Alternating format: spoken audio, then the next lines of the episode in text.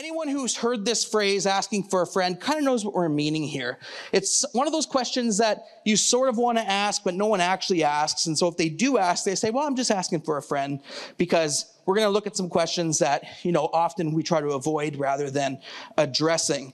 And so tonight we're going to look at the question, do all paths lead to God?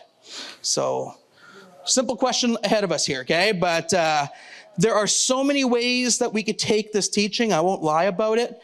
It's a bit overwhelming, actually, to try to fit this into a 30 minute talk. And so I simply hope to answer the question to remind Christians um, what the implications are for us going forward and really just how do we live in light of the answer to this question. And so let's start by addressing the question, do all paths lead to God? I'm going to teach it a little differently today. You might not hear a scripture for a while. Stick with me. We're going to get there, okay? But uh, let's start by saying that. How many of you have ever heard people say things like, well, all religions lead to God in the end? Anyone ever heard that before? Or it doesn't matter which path you take, as long as you take a path, we're all going to end up in the same place in the end. How many of you have heard this before? You see, in our culture, I think we say things like that because they're nice things to say in order to avoid conflict. And so rather than creating a bunch of awkwardness and a bunch of tension, we say things like this as a way of trying to make peace. The trouble with it, though, is that it's not only a lazy way of trying to make peace, but it's not necessarily grounded in any truth. You see, some people say that all religions are basically expressing the same idea about God and the universe and about how we treat each other. And this is a concept known today as pluralism. Everyone say pluralism. There you go. Pluralism is the idea that everything just leads to one source. Now, I'm not teaching this. Stick with me, okay? I don't want anybody misquoting me after this, all right? But pluralism is accepted by many here in the West. And so for many, we just accept this idea that all religion, all paths lead to God. And this is a way for us to keep peace, as I mentioned. And so many don't fight with this idea of pluralism. But what is scandalous and offensive is the idea that Jesus might be the only way to God. That's what might get you into trouble with people by making claims like that. You see, pluralism's a way to bypass any conflict in our culture. And this is best illustrated by an old parable known as the tale of the blind man and the elephant. How many of you heard this one before? Anyone? You see, the tale of the blind man and the elephant talks about five blind men, and they each touch a different part of the elephant and talk about their experience. You see, the one man feels the trunk and he concludes, well, this is a snake. It has that same texture. It has that same feeling. One touches the ear and decides, well, this is a leaf. That's what this feels like.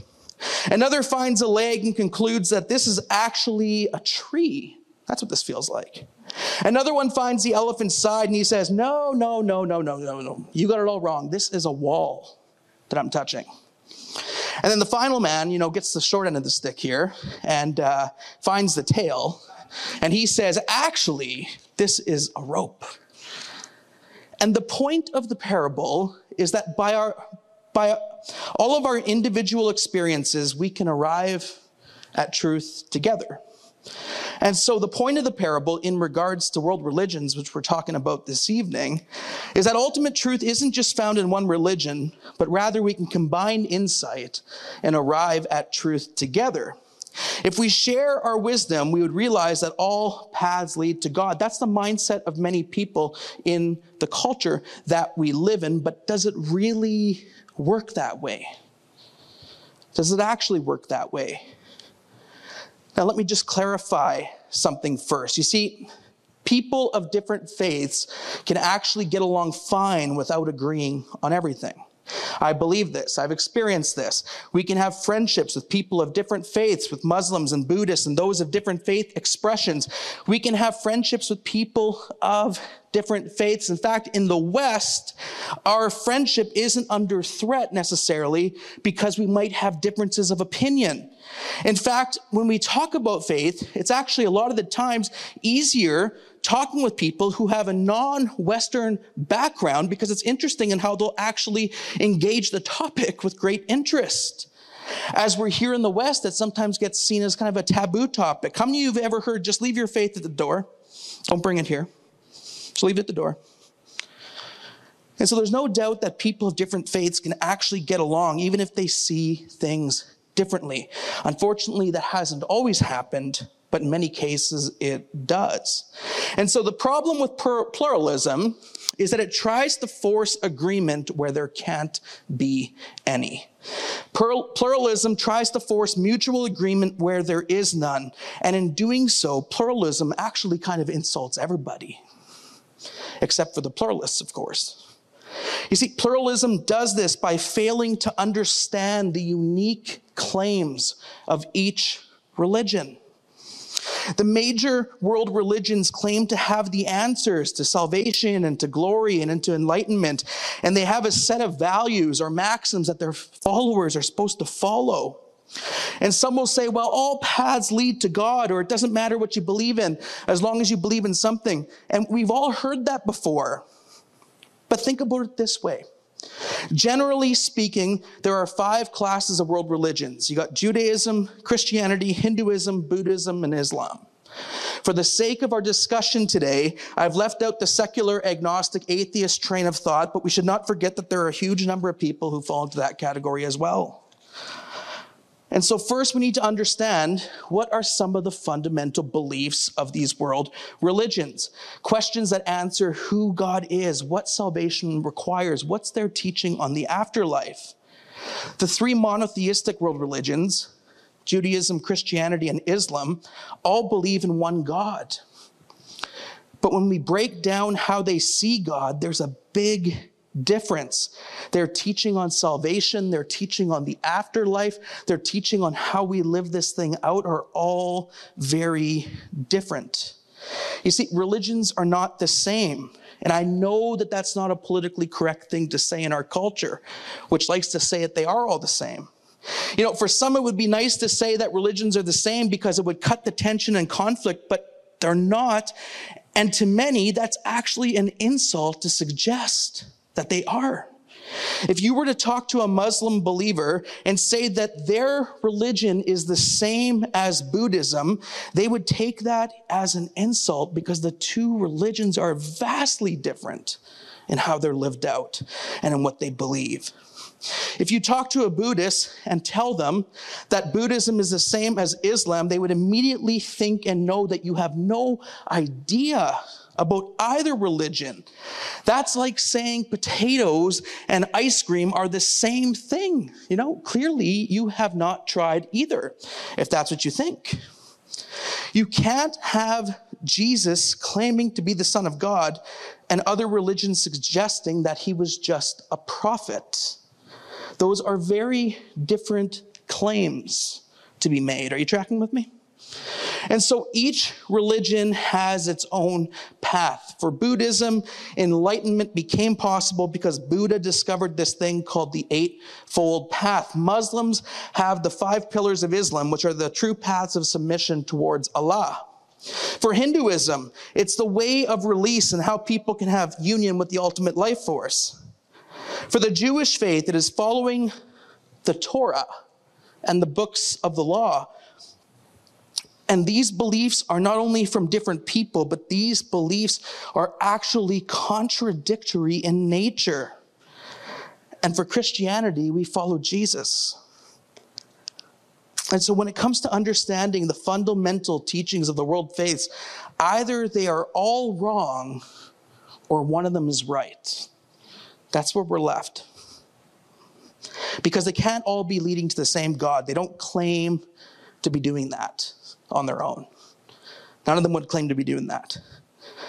But according to pluralism, that just isn't true. According to pluralism, Buddha's Eightfold Path, Muhammad's five pillars, Hindu's way of release, Judaism's law, and Jesus' death and resurrection weren't really needed because hope could be found elsewhere and everything just leads to the same God. That's the thinking. Back to the parable of the blind men and the elephant. You see, there are only five people in that story, right? But there's actually a sixth person, the narrator. And he or she has all the facts. And only the narrator sees everything objectively. So pluralism sort of congratulates itself because it says, hey, look, you know, we're, we're tolerant. We're not offending people. We're not causing things to be awkward. But actually, in some ways, it actually makes the most arrogant claim of all. It paints itself as the only objective true view that all other religions fail to be. But in actuality, it's wrong. It can't work that way. You see, the blind man and elephant is a nice story that can apply to many areas of our life. Pretty good. But if we start applying that to world religions, then we create a bigger mess than what we started with. And so pluralism becomes just another ideology and a bad one at that, because the major religions are far too different in scope and in teachings and values for them to all lead to the same place. They do not claim to do this. And so, where does this leave us? Well, I think I can confidently say this today. Not all religions are the same. And there have been all sorts of intense religions created over the years. And some of these religions lead to negative effects, okay? There's been some crazy stuff created throughout the years. For example, the religions that took the virgins and threw them into the volcano to appease the volcano god. I'm just going to go on a limb here, but I'm thinking that's on the negative side of religions today, okay? That's not the same as a religion that's trying to teach you how to meditate or, or, or connect yourself to a higher consciousness.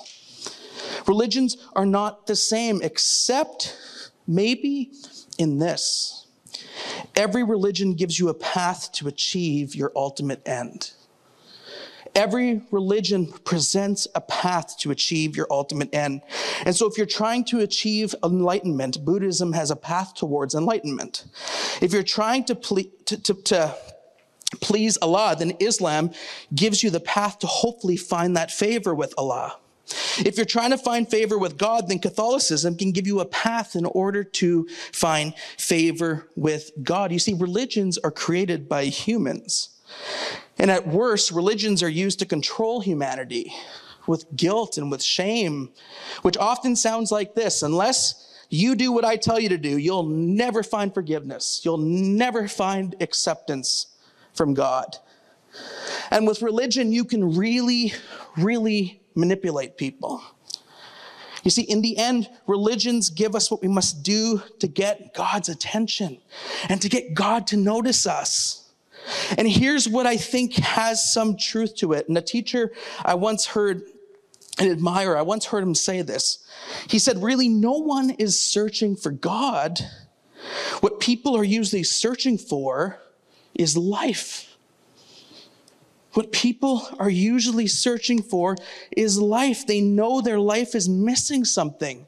They know they're just existing and that something is wrong, broken, that there's this hole inside of their soul, and they're trying to find the life that's eluding them. And maybe along the way, they concluded that life is found in God.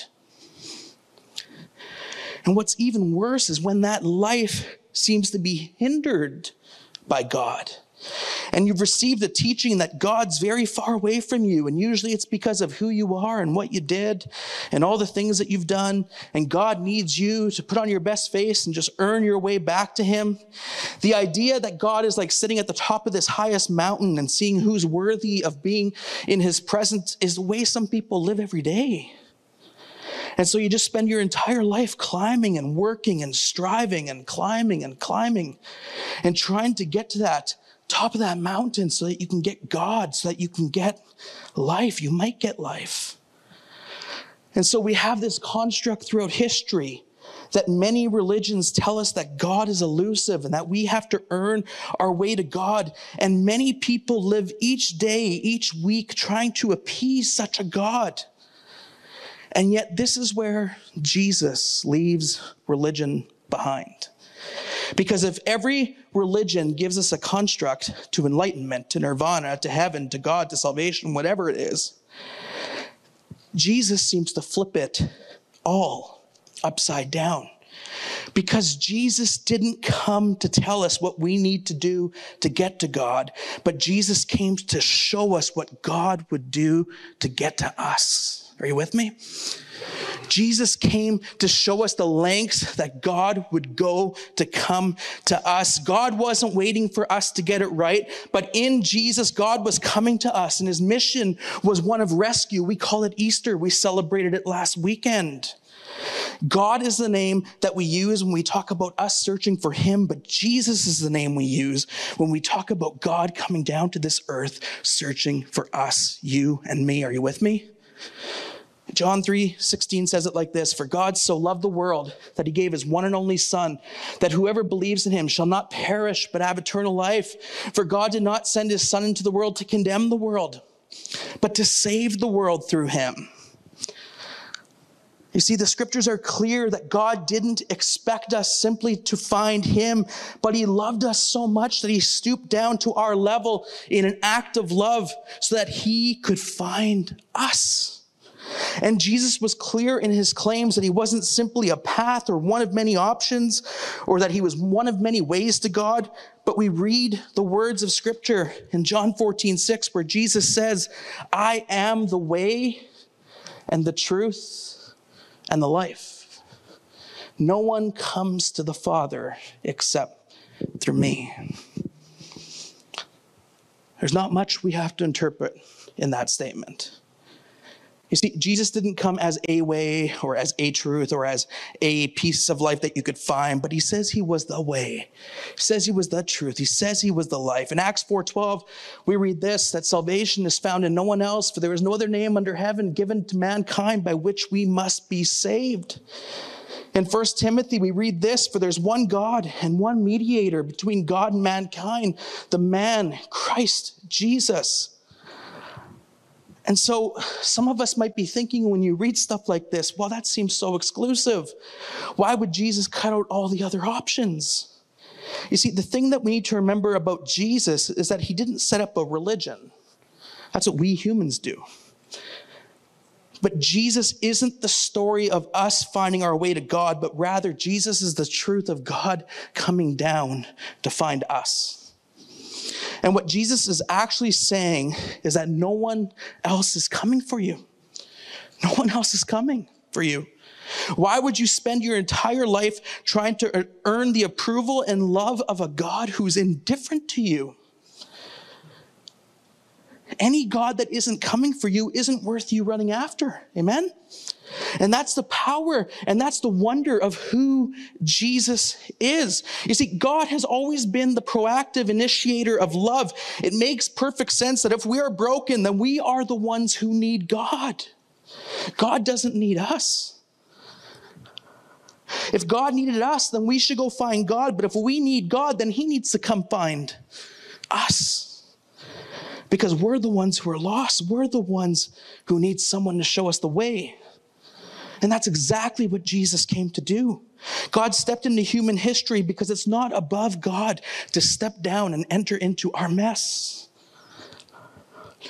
And he stepped down into human history, became one of us to show us the way, the truth, the life of living with him. Amen. And in Jesus' language, I am the way, I'm the truth, I'm the life. You know what he's actually saying? I think he's saying something like this. Craig Groeschel said this, and I, I liked it that I am the perfect fit for your soul. I'm exactly what you need. I am what you have always been looking for. In me, you will find life. In me, you will find the truth. In me, you will find the way forward. Let me ask you a strange question. Have, um, who likes buying shoes? Anyone like shoe shopping here? Anyone? Okay, a few of us do. How many of you have ever bought a pair of shoes before that you wanted so bad, but they were the wrong size? Okay? And you knew they didn't fit when you bought them. But you bought them anyway because you liked how cool they looked, you liked how neat they were, so you just bought them, even though they were the wrong size. Anyone ever done this before? Anyone? See, I've done that. In fact, I paid a price for doing that in Winnipeg just a few years ago.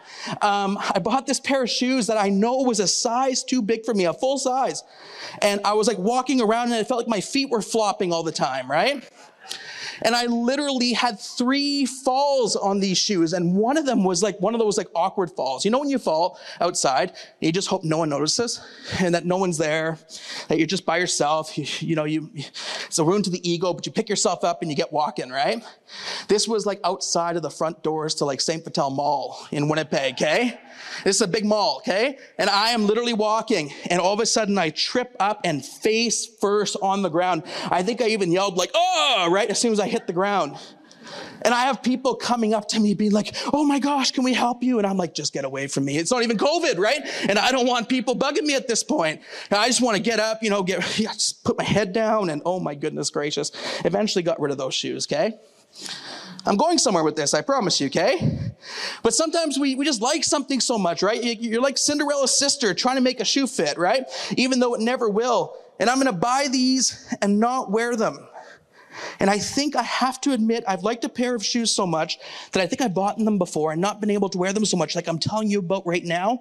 And I think sometimes that's how religion feels. You, bu- you buy the religion that looks, that you think looks right on you, but it never fits on you because you were never created to step into religion. You are created for love, for relationship, for life. And when Jesus says, I'm the way, he's saying, Look, I designed you to experience new hope and to move forward. And that's why no matter, no matter how much you accomplish in this life, no matter how much you do or acquire, your soul will still always say, I think there's something more. I think there's something more. There's more to acquire, there's more to get. You see, Jesus says, I'm the way, follow me, because there's always meaning for your soul in me. Jesus is the life. Jesus doesn't just come to change your mind or change your beliefs, but he comes to change your exist- existence. Because without him, you just exist. But with him, every moment of every day has meaning, has new possibilities. You won't feel most alive when you have wealth or power or influence, but you'll feel most alive when you feel most fully loved. And when you're most fully loved, even if you don't have all those other things, you'll still be fully alive in Him. I am the way, the truth, and the life. I am what your soul has been searching for. And no one comes to the Father except through me because no one else is coming. And so some will ask, why Jesus? Well, because Jesus is the why to all that your soul has ever been searching for. And I believe that with all my heart tonight. And so we can conclude today, at least I'm gonna, okay? You can talk to me about it later, that all paths don't lead to God because they're all very different paths with very different beliefs and values and practices. And to suggest they're all the same is not fair to the truth, to each set of beliefs. And at worst, it's actually insulting to those who abide by them. And Jesus didn't stutter when he made the claims about his life. His claims were bold. His claims were without any need for further interpretation. And as Christians, many of us, you know, we've accepted this and we trust in him, but what does it mean for how you and I live today? You see, sometimes these strong claims can lead to fights and divisions. The history and the Crusades have unfortunately left a very unfortunate mark on church history. Are you with me? I don't remember a time Jesus ever told us to wage war in his name. And so, how do we live in light of Jesus' claims? Because this is going to be the make or break here, is how we treat people, is how we treat one another. Here's a few ways I think we can make this applicable today. Number one, Christians always love people who don't love Jesus. Yes, I didn't spell that wrong.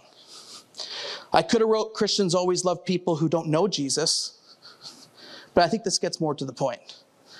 Christians always love people who don't love Jesus. How many of you love people who love your kids? Anyone?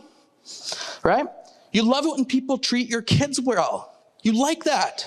I remember as a youth pastor spending time with students every now and then, and at times I would be sitting there thinking to myself, that, you know, people would come up to me and say, well, thank you so much, you know, for, for hanging out with my kid and loving on them. And I'd just be like, oh, cool. It was, it was fun to do. But as a parent now with two girls, I understand how important that is when people love what you love, that love your kids. Now, what about the opposite effect? Go to a minor sports game sometime, okay, where they're like cheering at a kid and like ranting at a kid. And you'll see the gloves kind of come off there when people don't love what you love, right? And when people might come against that which you love. Let's take this thought to God. Does it ever bother you when people mock or joke or seem opposed to your God? You see, human nature, I think, sometimes is for us to not like those who don't love what we love. Human nature sometimes is to create these categories of us versus them, of me versus you. And we see the other as bad people, anyone like us we approve of, but those who aren't like us, we can get angry with, we can get frustrated with, we can get upset with. And sometimes we want to take the gloves off and start fighting about these things. But did Jesus ever tell us to do that? In the book of Matthew, Jesus said this He said, You've heard that it was said, love your neighbor and hate your enemy. But I tell you, love your enemies and pray for those who persecute you, that you may be children of your Father in heaven. He causes his sun to rise on the evil and the good and sends rain on the righteous and the unrighteous. If you don't love, if you love those who love you, what reward will you get? Are not even the tax collectors doing that? And if you greet only your own people, what are you doing more than others? Do not even the pagans do that? Be perfect, therefore, as your heavenly Father is perfect. You see, for those of us who follow Jesus, loving others is not optional. It's not something that we get to choose to do. It's not only required if they love you or if they love your God back, but Christians always love people, even people who don't love Jesus. Are you with me? The beauty of Christ changes our lives and it changes how we live and see people. The second point I want us to take with us today is if Jesus is the way, then we must be careful not to make Jesus conform to our ways. You see, this gets us into trouble. When Jesus starts to look like me and have all the same opinions I do and believe in all the things that I think are important and like all the people I like and probably even worse, hate all the people I want to hate, right? When Jesus starts to look like that, then I'm afraid it's no longer Jesus I'm following, but likely a created version of God that I've made up. Voltaire said it like this He said, In the beginning, God created man in his own image, and man has been trying to repay the favor ever since. And I think it's true that as humans, we want God to think like us at times. We want God to like what we like and approve of what we approve of and care about what we care about. But if Jesus is the way, it's not our way and preferences that matter, but it's His. It's Him who we're to follow. And so, who do you say Jesus is? In Matthew chapter 16, Jesus asked the question, Who do people say the Son of Man is? And some say he was like John the Baptist, some say Elijah, some said a prophet. But what about you? What is your answer to that question to who Jesus is to you in your life? You see, we don't need Jesus and or Jesus plus. We need Jesus. The world needs him. And our priority needs to be to submit and follow the way, the truth, and the life. Finally, the third point if Jesus is right, then we must point people to the way, the truth, and the light. Amen? If he is right about what he said he is, then probably one of the rudest and cruelest things we could ever do to people is not tell them about Jesus. It's just to be quiet about it. It's just to keep silent and not say anything. If we believe he's the way and truth and the life, we need to share that. We need to live that. In Second Corinthians, it says it like this Therefore, if anyone's in Christ, the new creation has come. The old is gone, the new is here. All this is from God who reconciled us to himself through Christ and gave us the ministry of reconciliation. That God was reconciling the world to himself in Christ, not counting people's sins against them. And he's committed to us the message of reconciliation. We are therefore Christ's ambassadors, as though God were making his appeal through us. You know, think about how strong that is. You see, an ambassador is, is a representative. When you're an ambassador for a, a, country, people should be able to see what your country stands for and looks like in your words and in your conduct. And the same goes for those who follow Jesus. We implore you on Christ's behalf, be reconciled to God, right? God made him who had no sin to be sin for us so that in him we might become the righteousness of God. I love where it says, not counting men's sins against them. Sometimes we can be good at counting sins. Sometimes we can be good at counting all the ways people missed it, all the ways people got it wrong. And what this world needs, friends, is not people counting sins, but what they need, I think, is Christians who could be counted on to love them and to care for them and to be with them. And so, if Jesus is the way, then we need to be pointing people to him. To not do so is a cruel thing. In Colossians 4, we read it like this. This is the last verse I'm going to read. Be wise in the way you act towards outsiders. Make the most of every opportunity. Let your conversation always be full of grace, seasoned with salt, so that you may know how to answer everyone. You see, when the Apostle Paul spoke of outsiders, he was, re- he was referring to those who were outside of the community of faith. And he suggested there's a wise way to act towards those who don't know Jesus, and that every opportunity is worth investing in and capitalizing on. It always makes me wonder what opportunities come our way throughout the week where we could just even give that person a compliment, where we could just bless somebody, buy someone a coffee, do something that cheers somebody up. There's enough negativity in this world, right? What can we do just to make the most of every opportunity that we get with those who don't know Jesus?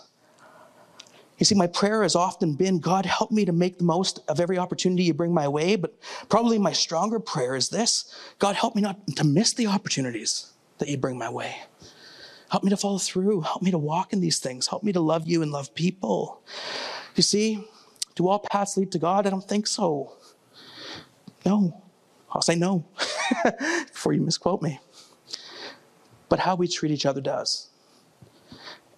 And if we follow Jesus, we follow the ways of Jesus, we live like Jesus, we represent Jesus, we are the ambassadors of Christ. And so, who do you come across each week? Who makes you happy? Who ticks you off all the time? Who, who do you walk the other way when you see?